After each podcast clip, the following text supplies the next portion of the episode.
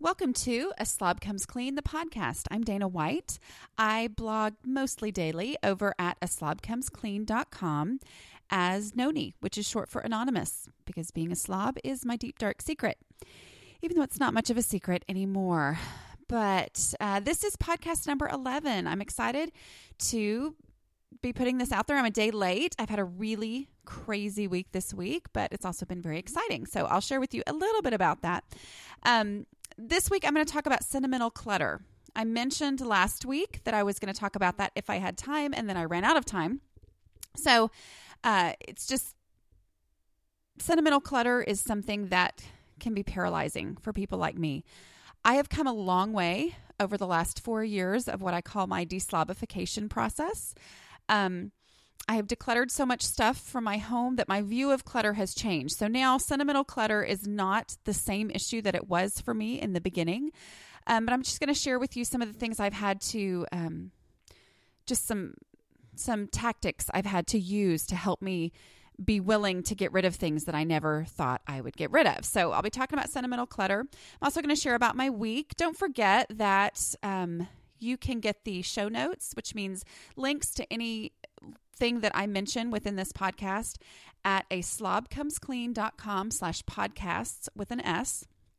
Uh, just click on podcast number 11 to find the notes for this. I'd also love for you to leave comments over there on podcast number 11. Uh, if there's anything that you have questions about, or if I ha- happen to forget to put a link in there, uh, just let me know there, or just your thoughts on um, your own struggle with sentimental clutter. I'd love to hear that. Um, a slobcomesclean.com slash connect is where you can find me on all of my social media channels. That means Facebook, Twitter, Instagram, um, all those places all over the internet, uh, basically. Uh, you can find me there. So make sure that you go over there and connect with me on those channels. We we hit. I think last week I said we hit fourteen thousand Facebook fans, or we were about to. And this week we have hit 15,000. So I don't know what Facebook is doing. I think they're suggesting my page or something. I have not paid for that to happen, but somehow that's happening. My husband's um, former boss at church on Sunday said to me, Hey, Dana, your page is showing up as suggested on Facebook. And I went, Okay, great.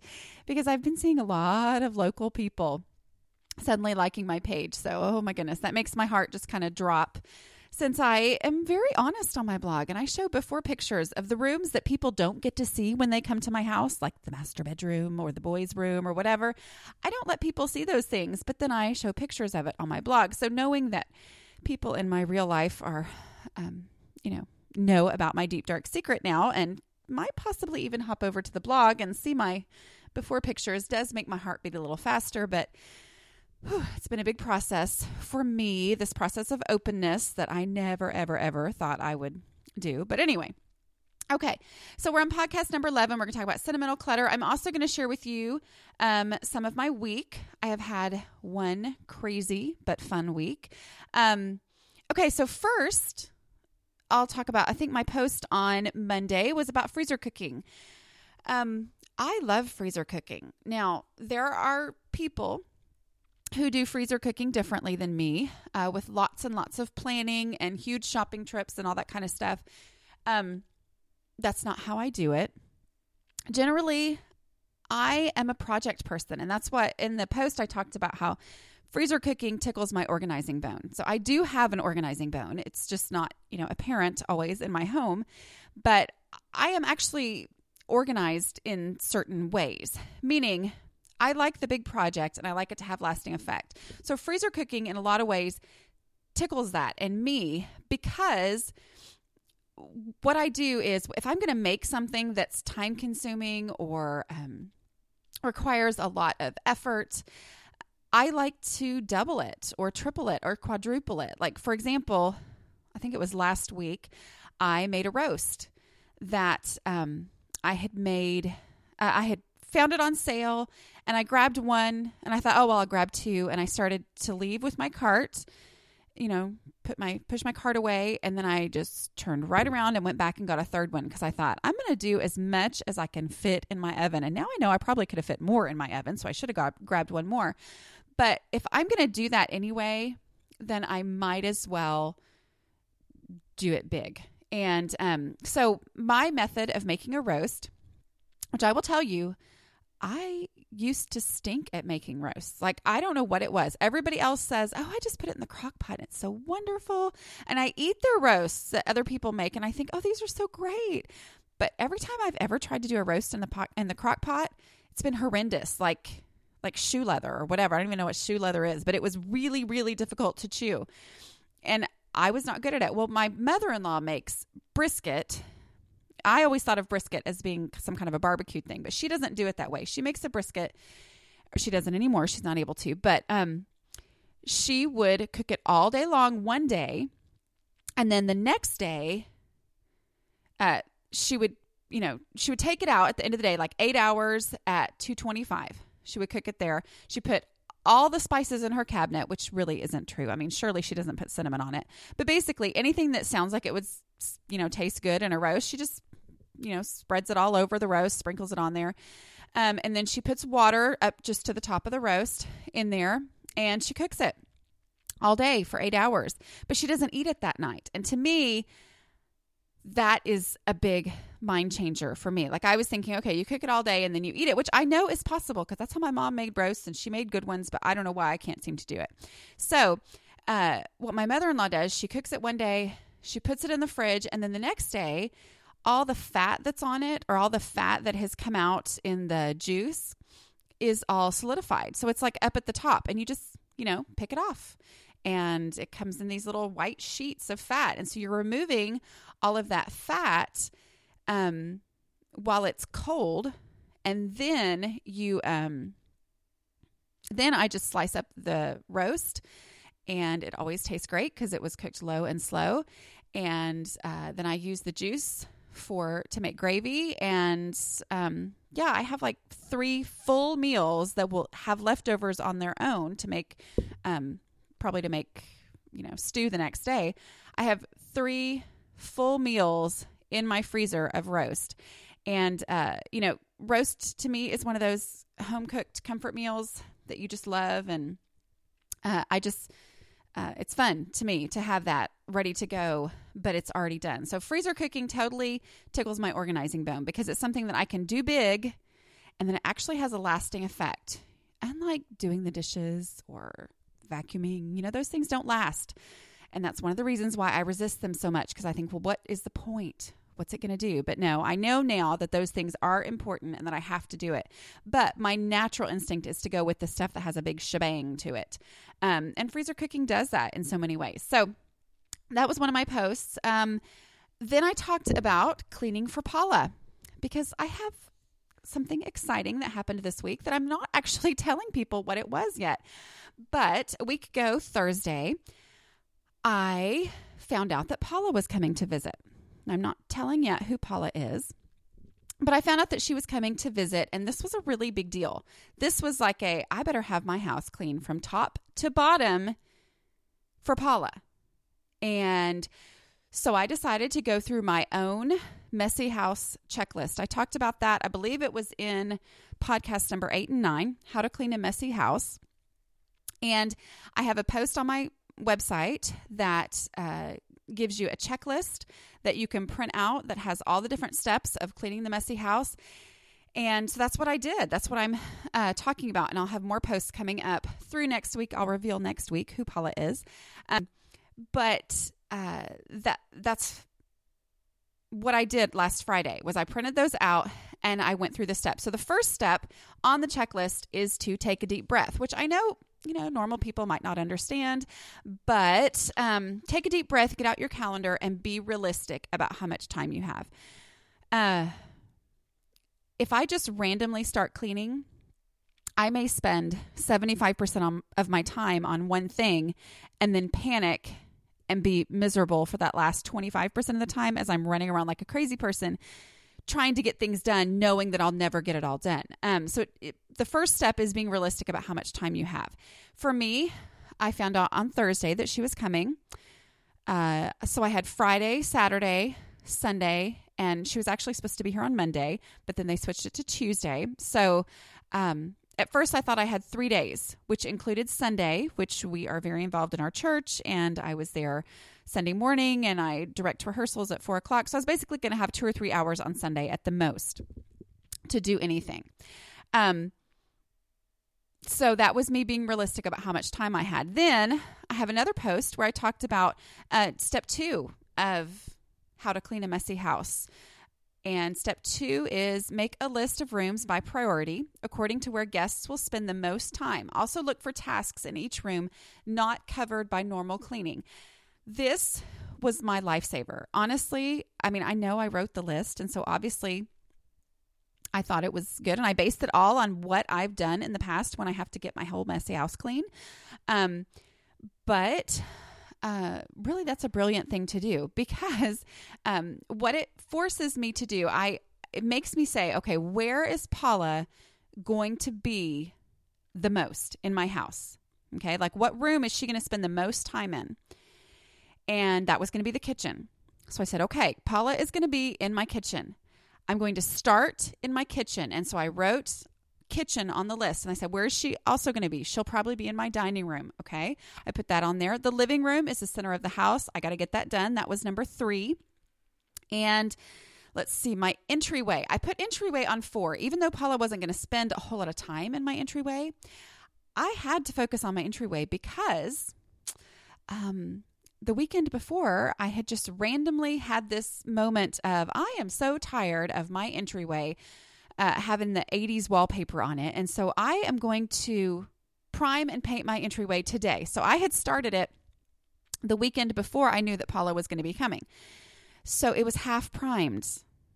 Like it wasn't even finished because a whole gallon of paint didn't do the whole thing. So I had half primed it. Well, now all of a sudden I had to get that done. So that became a big priority for me. And then I just went through the list. You know, I've got to have the bathroom clean that they're going to go to so that, you know, that's not embarrassing. So it's it's moving through and prioritizing which rooms of the house actually people are going to spend time in.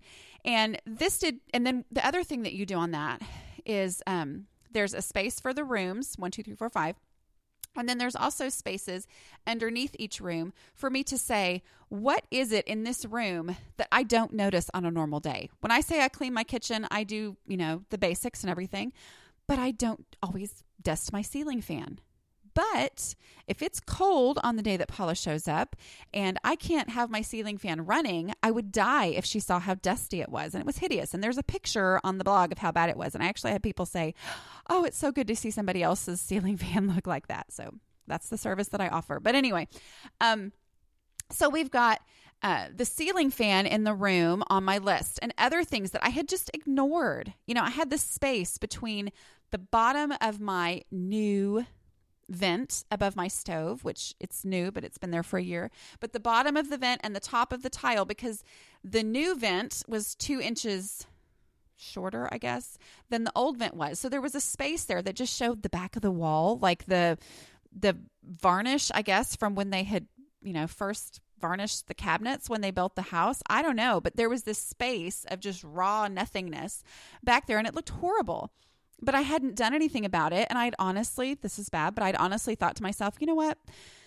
Someday when we sell this house, I'm going to have to deal with that. Well, Paula coming helped me deal with it now. So I put that on my list. Things that I did not notice. So specifically, I had on there dust the ceiling fan, um, clean out the fridge because Paula was going to look in my fridge, clean out the pantry, um, uh, cleaned the blinds. There was a big splatter mark on the blinds that I knew had been there. I had tried to kind of swipe at it and had done nothing, so I needed to, knew I needed to work on that. Um, you know, fix the area above this around the stove sides, uh, put the batteries in the clock, clean out the microwave, um, do the outside of the fridge. You know, I mean, all these things, little details that my normal day I might not notice, but I put them on there, and I got them. Uh, I paid attention, so they were written down and what that did was it helped me go back to that list over and over. When I would start to feel paralyzed, like, oh my word, Paula's coming. I don't know what I'm going to do. I would go back to my list and I had something to just check. Oh, do that. Yes. Okay. So I would do that and I would check it off. And all those, each those little bitty things were all things I could probably write a post, uh, you know, in my whole two second tasks that I do. I could probably write a two second task post about almost everything on these lists, but it was all the stuff that I put off and it helped me go through it because I had a big thing coming and it was my motivation to get that done. So, uh, going through the list, the other thing that helps me do is to know which rooms really matter because I'm distractible, as people like me tend to be. And uh, I will you know, I can't tell you how many times I would say, I need to clean my house, and I'd go start with the linen closet, the linen closet that nobody's going to see when they come to my house. And so having it written down and having it prioritized of just a constant reminder, okay, what do I do now? Well, should I go work? No, no, no. I've got to get that kitchen done before I do anything else because that's where she's going to spend the most time. So that is what my posts were this week. I actually did not post for two days because things were so crazy, but um, I've got uh, that me working through those uh, that how to clean a messy house checklist.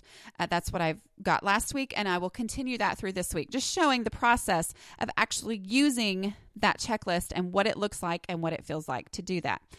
Um, okay, before I move on into sentimental clutter, I do want to make sure that I mention our sponsor, which is cluttercleaner.com. Uh, I used my clutter cleaner products this week as I was cleaning my kitchen. Uh, one of the things they talk about is using it to clean the microwave, and I just sprayed it right in there, used their fantastic sponges, and just wiped my microwave clean. And it seriously was easy and it was great. Now, I did want to make sure I said um, Matt Paxton, who is, uh, was, I believe Hoarders doesn't exist anymore as a show, but he was one of the professional organizers on Hoarders. And uh, he had this product created because he realized that the messier, dirtier the houses got that he was dealing with on hoarders, and if you've seen hoarders, you know what I'm talking about. This is pretty bad. Um, but these houses, the worse they were, the more toxic the cleaners had to be to actually um, get them clean. So, um, he had this product created or he created it. So he worked with this company to do that. Um, I did want to a- answer. I've had several people ask, does it kill germs? Now, I'm going to give you my little spiel first. Um, I have a child with an immune disorder, and um, I am a germaphobe, which I know doesn't make sense with the whole slob thing, but I think, eh, you know, there's actually more of us who are both slobs and germaphobes than I ever realized. But, um, you know, I always kind of felt like, well, if I'm going to clean it, I want to like kill it. Uh, I try not to feel guilty um, because my doc, my child's doctor assured me that it wasn't my fault. But she also did say that in her personal opinion, this is not necessarily something she backed up with scientific research, but in her personal opinion, um, you know, immune disorders are on the rise probably because of our obsession with killing every last germ. And so I have tried to change my perspective into get it clean and then there's no place for the germs to be there okay and you know not to actually like kill everything but that like i said is my personal opinion i'm not giving that as any kind of scientific thing but this is what matt said when i asked him uh, about um, does it kill germs? Okay, this is what Matt said. A lot of people do ask if it kills germs. The technical answer is it breaks down the oils and grease that contain germs, bacteria, and odors. That's why we really encourage the user to spray the product on, let it sit for two to three minutes, which it actually says on the bottle, I think 30 seconds to a minute, but this lets you know you could do more if you're really concerned about the germs. That was me talking. And then scrub it off. Letting it sit gives the biosurfactants time to break down the oils and grease that are common on most household items. It is not antibacterial because we couldn't get the USDA bio based product certification if it was. Um, if it was antibacterial. Some chemicals that would be in it that I'm not even sure what they are. Truth be told, I'm not a chemist. He's not, I'm not. Okay. I know, right? Shocking. That's what he says. The group that created for uh, this for us is 100% dedicated to green products, and they have worked for years to create that natural mix of organic ingredients and biosurfactants that actually cleans as well as chemical based products. I think what sold it best for me was this is the same cleaner that was used to break down oil off of marine wildlife after the BP oil spill in the Gulf years back. So that tells you you know, it was used to break down oil. So it has, you know, from an oil spill. So it really has to be able to do that, but safe enough for the marine wildlife. So uh, that was what Matt said in answer to that. I personally just really like this product. It is not too highly scented. Um, it just has a very, you know, because I'm very sensitive to smells and my allergies and all that. Uh, it's not unscented, but the scent is extremely mild and has never bothered my allergies. But I do like this stuff. Um, cluttercleaner.com is where you can get it. Uh, I will link in my show notes to that and to my post where I show my before and after pictures of things that I have cleaned in my own house um, using this product. And it is expensive. It's like $35 for uh, a year's supply, though, which, if you think about it, you know, I mean, I'm just not used to buying a year's supply at one time, but $35 for a year's supply, um, which includes both window cleaner and um, the actual clutter cleaner, like the all purpose spray cleaner. Um, and like I said, I've used it. I really like it. You can use the code SLOB, S L O B, to get free shipping, which is about $8 off. If you're in Canada, you will get the um, US cost of shipping taken off of your Canadian shipping. Okay. So you'll, you will still get some savings if you're in Canada. Okay. All right, next I was going to talk about sentimental clutter. Sentimental clutter is hard. Um, just to prove to you that I really do understand sentimental clutter. Uh, the first summer that I worked at a camp, I was 16 and I had the time of my life. I was scared to death to go just because it was, you know, far away from home and I was going to be gone for six weeks and all that. But I had the best time. I mean, I, I absolutely loved it.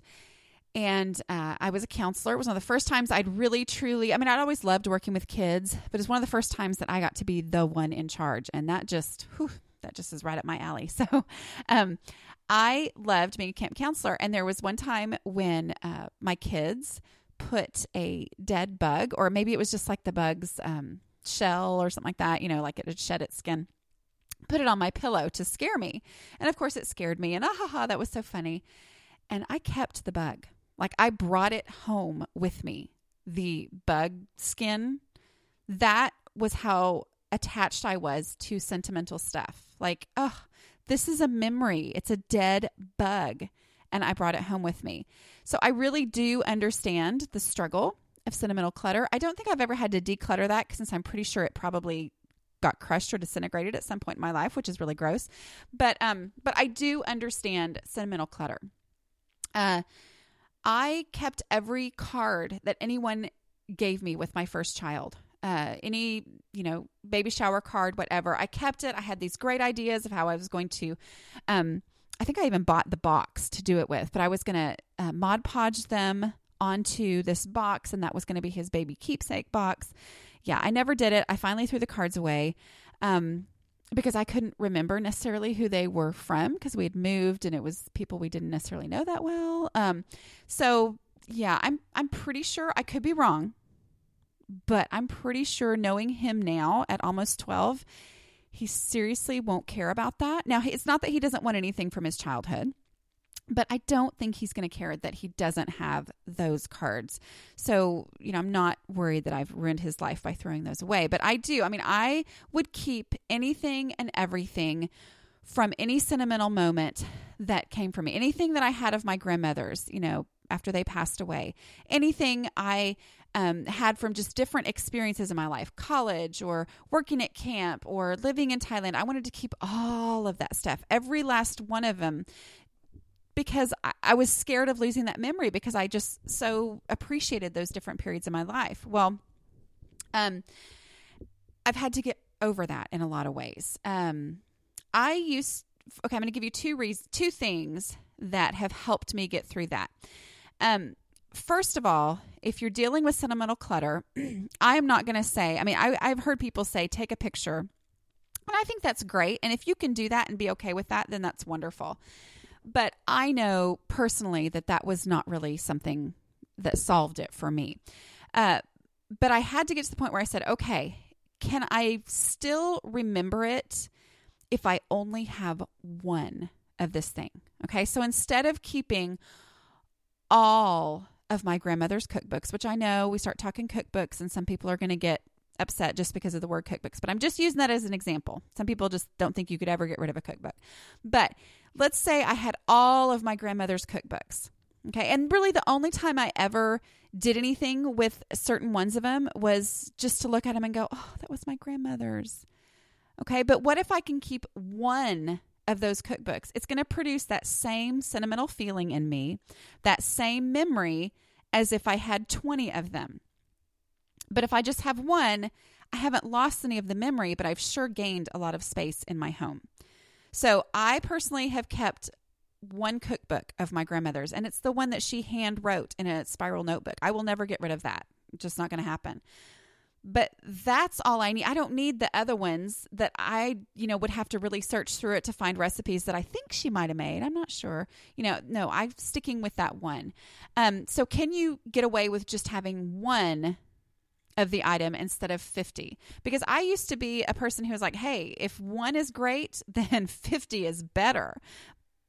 But 50 takes up a lot more space in my home and makes my life crazy and does not go along with that whole clutter threshold thing that I am big on, making sure I can only I only have in my home what I can handle and what I can keep under control. If it starts to get where it's out of control, then I can't then I know I can't deal with it. Um an example for that would be uh, baby clothes. Now, when I found out that I was having a girl, I had two boys, and I found out I was having a girl, and uh, I had kept my boy clothes. And I just finally decided, you know what? I'm having a girl. I'm going to get rid of the boy clothes. That's what I'm going to do. And so, um, I thought I was being wonderful and um, just so wise and I put every last boy outfit on eBay. I mean, every single one, including the ones that made me want to cry to put them on there. Like there was this one little boy outfit that just actually fit him. My first one when he was itsy bitsy teeny weeny. Like, you know, when he was first born, it was the one outfit that actually fit him and it was a boutique, which some boutique boy stuff is just the cutest stuff you've ever seen in your whole life. Had a little hat that matched and everything. Um, and it just hurt my heart to list that on eBay, but I did it because I thought, okay, I'm just going to do this. I'm just going to get rid of everything. Well, my mother in law, this has actually been years ago. And so she had improved since then. I know she's in bad health again, but um, she was in the hospital at the time. And I went to visit her in the hospital, and my mother came, and she was also with her. And I was telling them, well, I, I, you know, I'm getting rid of all these boy clothes, and they said, it's okay to keep one, Dana. It's okay to keep one. And it just hit me, and I said, okay, that's what I can do. I kept thinking it was this all or nothing. You know, I either had to get rid of everything or keep everything. I didn't. I didn't grasp that it was okay to just keep one. And when they gave me that permission, these two people who have homes that are under control pretty much all the time, you know, and I see them all the time, I realized, okay, one, well, I remember I was so panicked that, and I know I still could have removed it off of eBay, but I was so panicked that this one outfit that I desperately knew that I had to get off of eBay was going to have a bid on it by the time I got home. But so, I mean, I got home and I took that thing down and I was so relieved to say, okay, I could keep one. So now I have one special baby outfit, one that really reminds me of a certain time in their life for each of my kids. I didn't keep all of their baby clothes. I kept one. All right. Um, and along with that, I want to make sure I mention decluttering momentum because every time I speak to a women's group, a women's group, um, and I talk about decluttering, if I don't bring this up, I will have people say, uh, What do I do about baby clothes? Well, baby clothes are the hardest thing to get rid of. That's not my business, it's you and your husband's business. Um, I can't tell you what to do, but I do know that you need to go back to that visibility rule and getting rid of obvious things that you, of course, know that you don't need to have in your house. You know, get rid of the easy stuff first in your decluttering, and then later on, it's easier for you to work through these sentimental things, okay? Because you really do build decluttering momentum. Um, I used to be so sentimental that I would keep everything because I thought, well, what if I do need it someday? What if, uh, for example, my kids' Sunday school papers. You know, when my kids were little and they would get these cute little papers at Sunday school that you were supposed to read with them at home and everything, and um, or that you know what they had done that day. And I would think, I would think of all these scenarios in my head. I was like, well, what if? What if he wants to come home and play Sunday school? Because I think I can remember doing that. I would have loved to do that as a kid. What if he wants to come home and play Sunday school? And then, you know, he would need these papers and he could use that and how fun. So we would keep them. And then they would just end up in the bottom of our car or they just became that paper clutter that makes me want to pull my hair out. Well, now I am the mom who's like, oh, that's so neat, honey. Go throw it in the trash. I mean, as soon as I see paper, I'm just like, oh, that's great. Get rid of it because I don't want it in my house. So I have come a long way, but that's only been through decluttering easy stuff first and building that momentum to where my view of clutter has changed. Okay. And don't forget that my Drowning in Clutter ebook will help talk you through that. If you just feel like I, I get stuck every time I try to declutter, that will help talk you through that and give you strategies that will help you move through large amounts of clutter in as short a time as possible. Um, okay, so first advice was can you keep one and still have the memory? Okay, not every single pair of shoes that your child wore, but your favorite pair of shoes. Okay, so that you will get that and you will get that same feeling and that same memory from that one pair of shoes instead of keeping an entire trash bag full of baby shoes. Uh, not that I would know anything about having that many baby shoes. I did. Okay. The other big thing, and I know I've gone over 30 minutes here, but I'm just going to keep talking. The other uh, big thing to remember with sentimental clutter is um, asking yourself the question is this my memory or is this someone else's memory? Because what happened was because I loved stuff so much and I saw the value in it, I became a dumping ground for other people because they would declutter their homes and they would think, oh, this thing that I don't have room for, I don't have a use for it, I don't want it in my home, but I hate to just donate it or throw it away. I'll give it to Dana. She'll take anything and she'll go, oh, that is so neat. That is so cool. Well, um, I was cleaning out my garage a couple years ago, and I came across this item, and it was a, um, it was a like a silverware, but like re- for real silver. It was like a silver box or something where you're supposed to put your silverware in it. And It was kind of velvet lined with all these different things, um, to put your forks and knives and all that kind of stuff in it. And I saw it and I went, Oh, my mom told me this neat story about how she was um, on this special trip and in a uh, in a antique store and she came across this and it has a little um has a little tag on it like an evidence tag as if it was stolen at some point. So it has this neat story to it. And she has a neat my mom had this neat story about how she um you know, found this and the memories that she has from this trip. And then, you know, just imagining, ooh, this is kind of, you know, some exciting thing because it was in some, you know, crime or whatever. Um, so she has a great story about it. But I realized it had been sitting in my garage because I didn't have any place to put it. I thought, oh, yeah, that's cool. I'll take it. Um, but it had been sitting in my garage because I had no place for it in my home. So it was clutter to me. And those memories of that special trip, I knew that they were memories, but they were my mom's memories. They weren't my memories. So I had to let go of this feeling like I was letting someone down by decluttering something that they gave me when they decluttered their house. Because the truth is, if they don't love it enough to keep it in their own home, then I cannot feel guilty about getting rid of it because I don't have room for it in my house. It's not my problem. Okay. Um, oh, I had a really, really great example of this, and now I can't think of it. Anyway, I'm sure I'll share it at some other point. But oh, I know what it was. I bought, I think it was two years ago, I bought these uh, video game chairs for my boys, you know, those kind that kind of rock or whatever. And I thought, oh, these are going to be great. But they just didn't use them. They, and I guess it's because of how our room is set up or whatever. They didn't use them. They didn't work for them. And so they ended up just being these these things in a pile and they were shoved to the side of the room and they were huge and so they were in the way all the time. Well, we had a garage sale and I kind of looked at them and thought, "Oh, I bought those for them and, you know, I wish that they would use them more, but they really don't." So I asked my I think he was probably 8 at the time. I said, "Honey, uh do you want to get rid of this? Because they knew that they could sell their own stuff and get the money.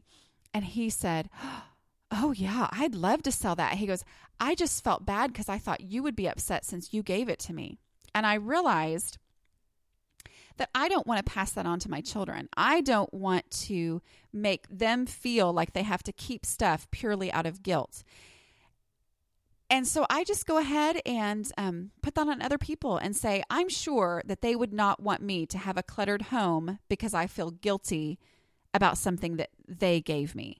And so I just had to let go of that. So being sentimental, um, I'm all for it. I'm a sentimental person. I look at things. I, you know, I love memories. I love to go through things and remember it. But um, following those two rules of realizing, uh, first of all, can I keep one instead of 50? you know, so that it takes up less space in my home? Is it going to produce that same memory to have one thing instead of everything? And uh, is this really my memory or is this just guilt because it's somebody else's memory? And the thing you can do if you feel like you need to is call them and say, Hey, I don't have room for this. Do you want it back? And if they say no, then you say, Okay, well, I'm going to donate it then. Oh, well, I want it back. Well, then come get it before I donate it because, you know, it's it's your home. It's my home. I have to deal with my home. I have to keep my own home under control, and I can't have it be a mess because of um the you know guilt over somebody else's clutter issues. That's their problem. They can give it to somebody else, not me. Um Okay, so thank you so much for joining me today. Don't forget you can go to aslobcomesclean.com slash podcasts with an S and uh, find the show notes for this podcast, which is number 11. Uh, you go to slob, aslobcomesclean.com slash connect and uh, find me on my social media channels there. Um, thank you so much for joining me, and I will see you next week or talk to you next week. Okay, bye bye.